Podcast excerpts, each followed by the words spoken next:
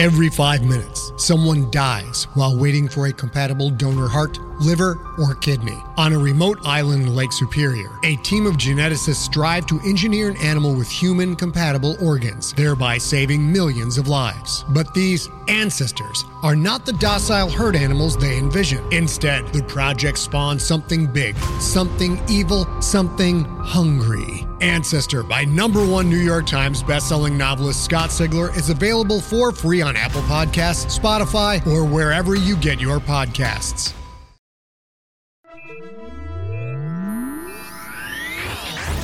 Lightspeed. Hello, and welcome to the Lightspeed Magazine Story Podcast. I'm your host, Jim Freund. Lightspeed Magazine is edited by John Joseph Adams, and our podcast is produced by Skyboat Media. Today's story is Given the Advantage of the Blade by Genevieve Valentine, narrated by Gabrielle de Cuir.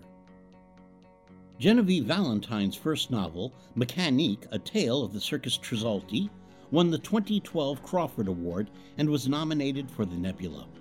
Her second novel is a speakeasy fairy tale entitled The Girls at the Kingfisher Club. Her third novel is a political thriller, Persona, and is out from Saga Press. She is currently the writer of DC's Catwoman. Genevieve Valentine's short fiction has appeared in Clarkesworld, Strange Horizons, Journal of Mythic Arts, Lightspeed, and others, as well as the anthologies Federations, The Living Dead 2, After, Teeth, and more. Her stories have been nominated for the World Fantasy Award and the Shirley Jackson Award, and have appeared in several Best of the Year anthologies. Her nonfiction and reviews have appeared at npr.org, the AV Club, Strange Horizons, IO9, Lightspeed, Weird Tales, Tor.com, the LA Review of Books, Fantasy Magazine, and Interfictions. She is also the co author of a pop culture book, Geek Wisdom. Her appetite for bad movies is insatiable, a tragedy she tracks on her blog at genevievevalentine.com. And now, buckle up. We're going to Lightspeed. Given the Advantage of the Blade by Genevieve Valentine. Put them all in a room together and give them each a knife. They'll hardly notice the change of circumstances. Their tales are nothing but this struggle, and they're well enough used to being run through. You begin. At first, it would be chaos. Fragile beauty and a kind heart does you no good here. Never does. That's what made it fairy stories. That so many people would help them just for kindness. A hundred maidens with no name, or a hundred names but no cunning, would drop to the ground before they could even resign themselves to the knives they were holding their slender fingers curling tentatively around handles of ivory and silver, a curious glint in their eye just before it's too late. All but one of the maids will balk in that first crucial moment. That one's used to the blade in her hand. She's gauged its weight a thousand times, standing on bloody feet over the sleeping prince, waiting for courage. It's a well made knife, and she'd turn it inward easily. She'd die without a sound, and the mist of sea foam she makes would linger behind her long enough that Snow White has time to take a breath heavy with it before her stepmother's knife finds her. Some are left. Rapunzel's braid is wrapped around her with knife combs lodged in it. Laili, the faithful, carries her knife held fast. But for the rest, their hair and their feathers and one sealskin cloak oil the floor. It forces the survivors apart to negotiate the new terrain. It's difficult.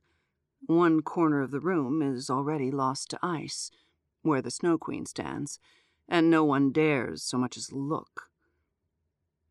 Outside, the animals of the forest and the desert and the shore, and six swans moving like brothers, would throw themselves against the walls until they died.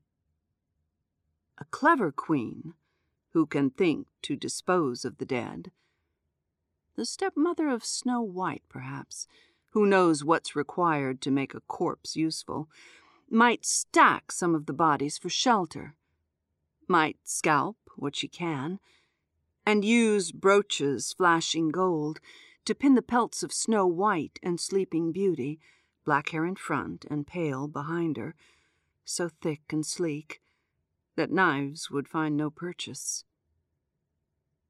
Snow White's mother has a stomach that can eat hearts. Snow White's mother wouldn't waste her chance. The second sister of the Water Gourds would fight her hardest, but it's hopeless. She's so small, and her arms are too weak to carry, and the older sister, who would have helped her, sits dead by the bank of the river beside the crocodiles that woke her, waiting to draw water for a girl who will never come home. Scheherazade fares better.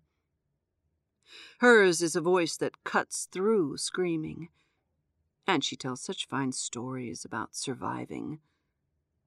Those who come near enough are doomed. Even the polar bear queen, whose magic shoes hold her half forgotten on the ceiling, has to close her ears against it as she keeps her watch on the door. In the pause between battles, the witches will mutter to themselves to gather strength. They never join forces, no matter how it might help them. They're not that kind of witch. The maidens will put their backs to the wall.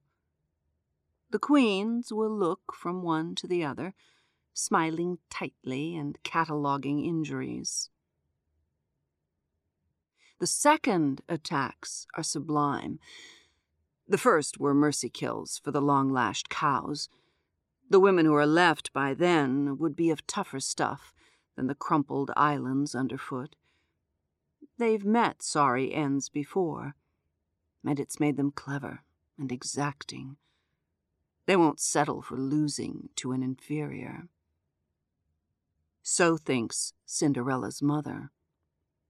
But she's met no opposition so her cruelties balloon thin and as empty. It's the sort of thing a queen can tell.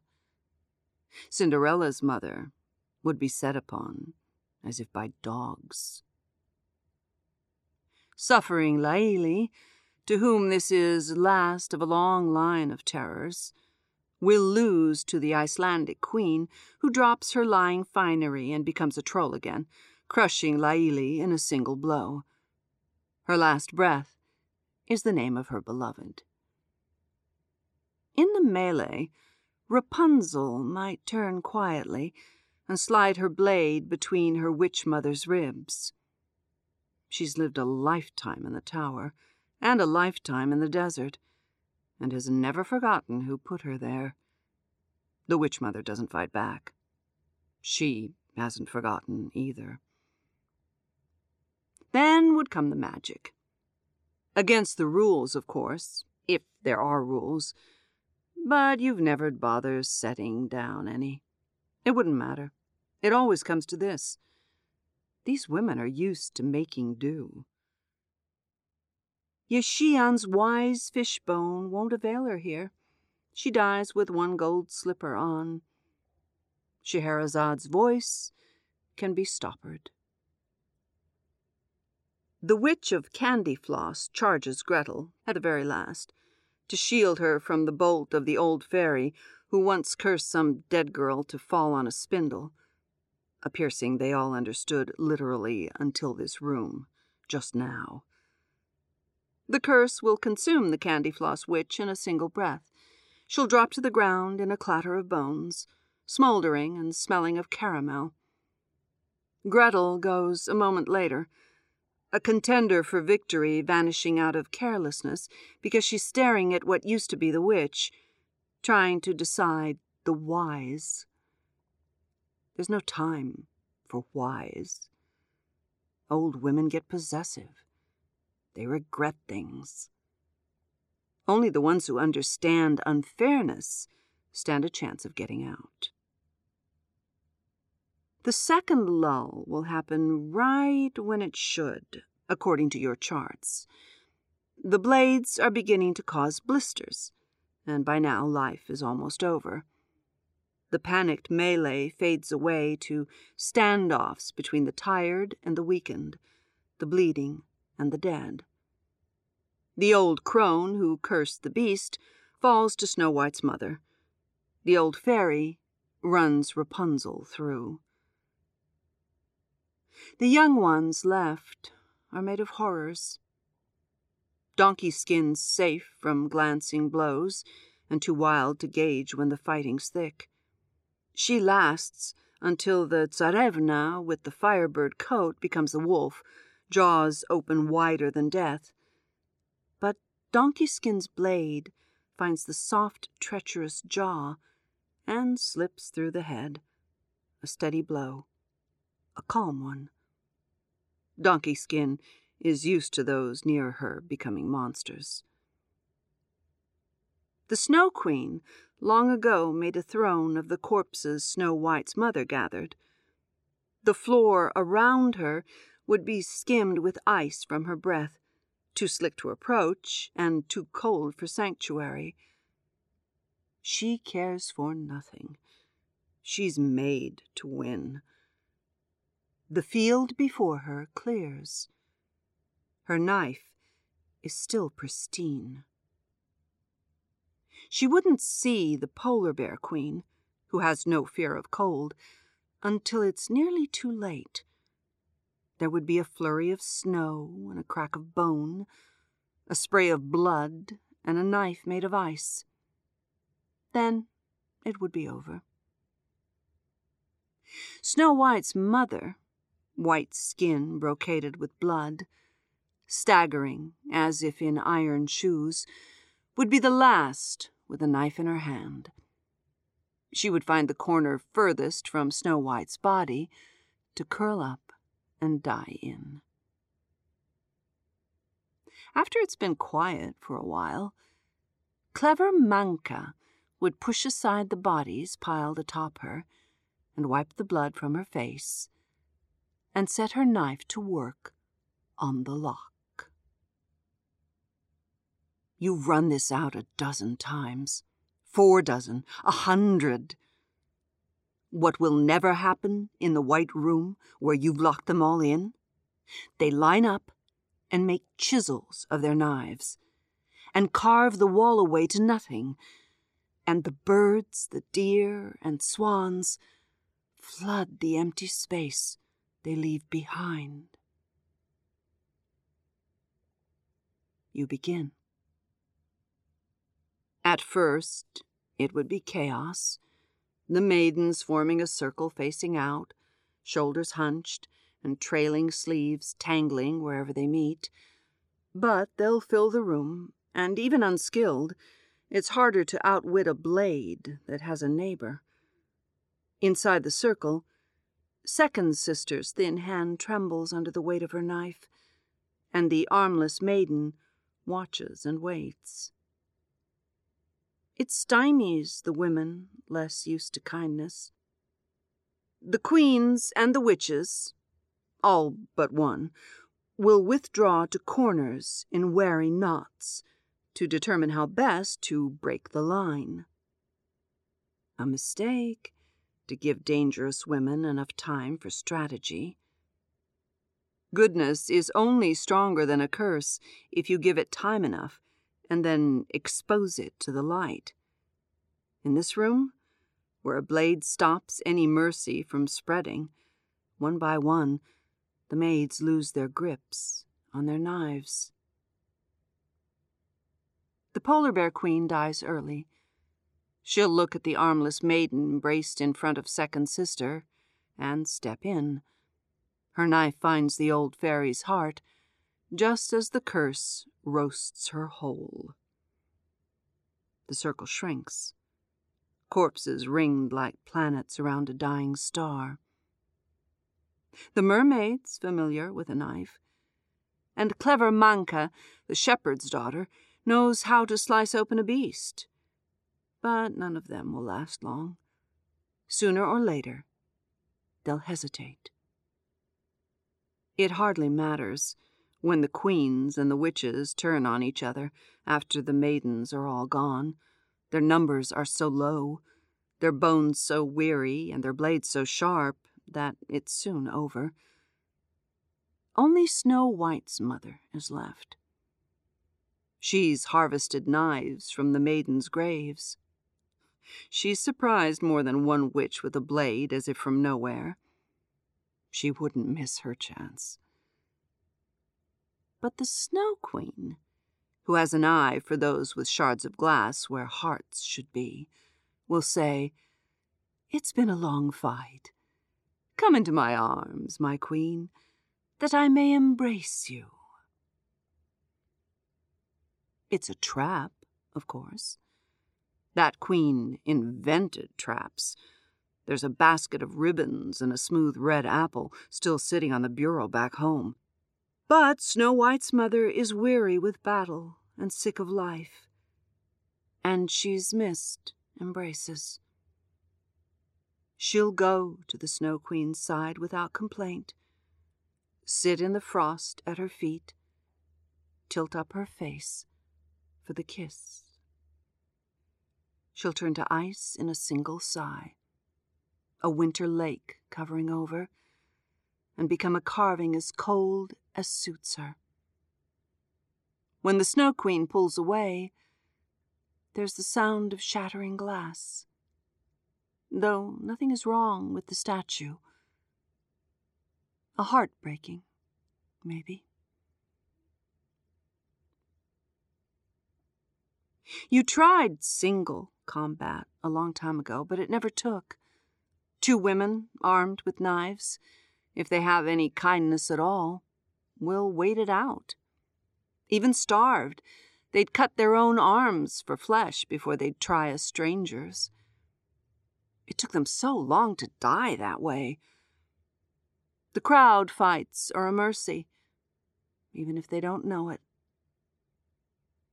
The only thing that came from those sessions, brackets like a jousting tournament, sitting empty on your clipboard as you waited for someone to pick up the blade and fight, was that you could pinpoint the ones who held their knives the longest. Some let it fall from their hands, as if a nightmare placed it there. But once they were armed, some, not always the ones you thought, Beauty and Rapunzel surprised you, curled their fingers in tight and never let go, not even as their knuckles swelled.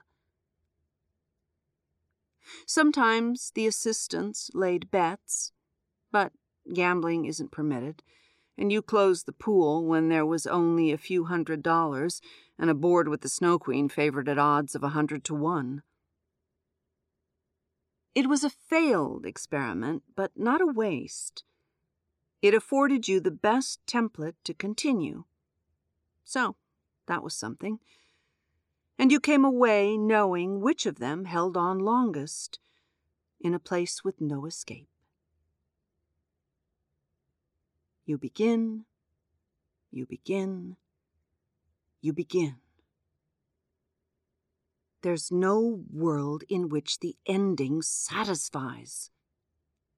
There's no world in which the fish or the birds or the head of a horse can give wise enough advice.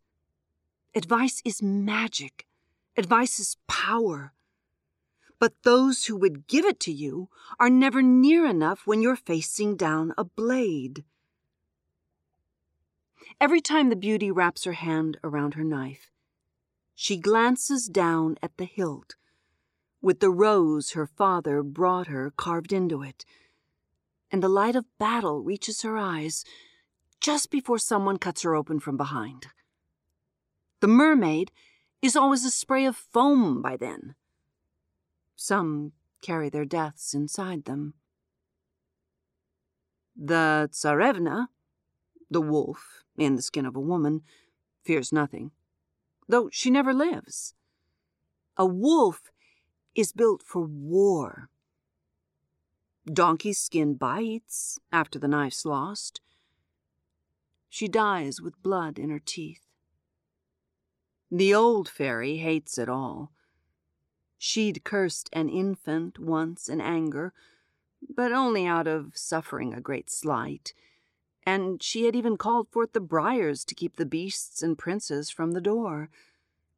She fights because she would rather fight than die, but she always thinks injustice just before her breath is gone. Every time Rapunzel drops, the long golden braid so heavy it sounds like a second body falling, her witch mother screams. It's not the disadvantage it could be. The others don't know the sound of a mother mourning. Eventually, someone whose heart is deaf to hopeful stories will slice the throat of Scheherazade. Ye Xian has pierced throats with her fishbone, but desperation's always made her careless, losing a shoe, stealing it back, and sooner or later it shatters. Sister falls with a rattling breath that sounds like an animal dying, her head lolling toward the door, as if brother's antlers are breaking through to rescue her. Nameless and hundreds are the maidens who think, to the last, I will be saved. The queens and witches all know better. Rescues are rare, and none were ever meant for them. They live by the advantage of the blade. Perhaps, once, the polar bear queen might call out in her home tongue, and the troll wife will look up in surprise. Between motions, Laili's knife will glint in the light, and the troll wife will splinter into granite, and things will change. Then brave Laili will raise second sister and the kind-hearted maidens from the dead, the blood on the tip of her finger sealing shut their gaping throats. Then clever Manka and the polar bear queen and all the lovely risen girls will sit on the floor, away from the corpses. They will lay down their knives. They are waiting there still. What never happens in the White Room where you've put them all? They stand back and let clever Manka puzzle the door open and go hunting for the ones who locked them in.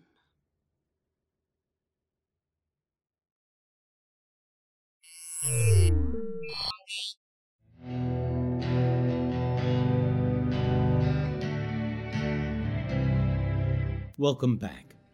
You have been listening to Gabrielle de Cuir reading Given the Advantage of the Blade by Genevieve Valentine. We hope you enjoyed it. If so, please spread the word by leaving a review or rating at iTunes or the social media venue of your choice. Lightspeed Magazine is edited by John Joseph Adams. If you are not already a subscriber to our Hugo Award winning magazine, check out our many options at lightspeedmagazine.com slash subscribe.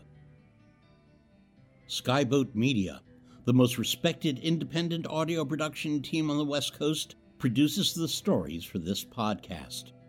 They are headed by the Audie and Grammy Award winning narrators Stefan Rudnicki and Gabrielle de Cuir. Check out their website at skyboatmedia.com. Music and sound logos are composed and performed by Jack Kincaid, and post production for Lightspeed is in association with yours truly. Our friends at Open Road Media are the sponsors for Lightspeed this month. Thanks for listening. That's all for now. See you on the Bitstream. I'm Jim Freund wishing you cheers from all of us at Lightspeed.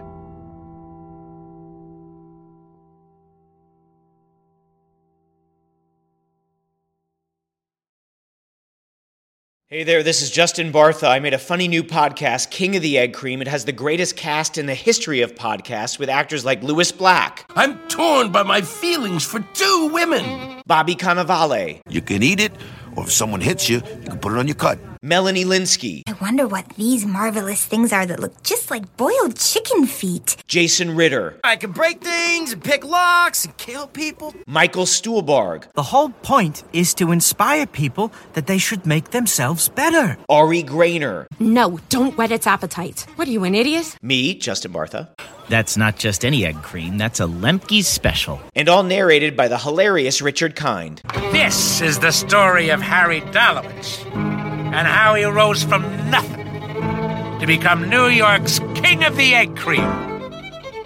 So if you like funny true stories, come listen to King of the Egg Cream, available wherever you get your podcasts.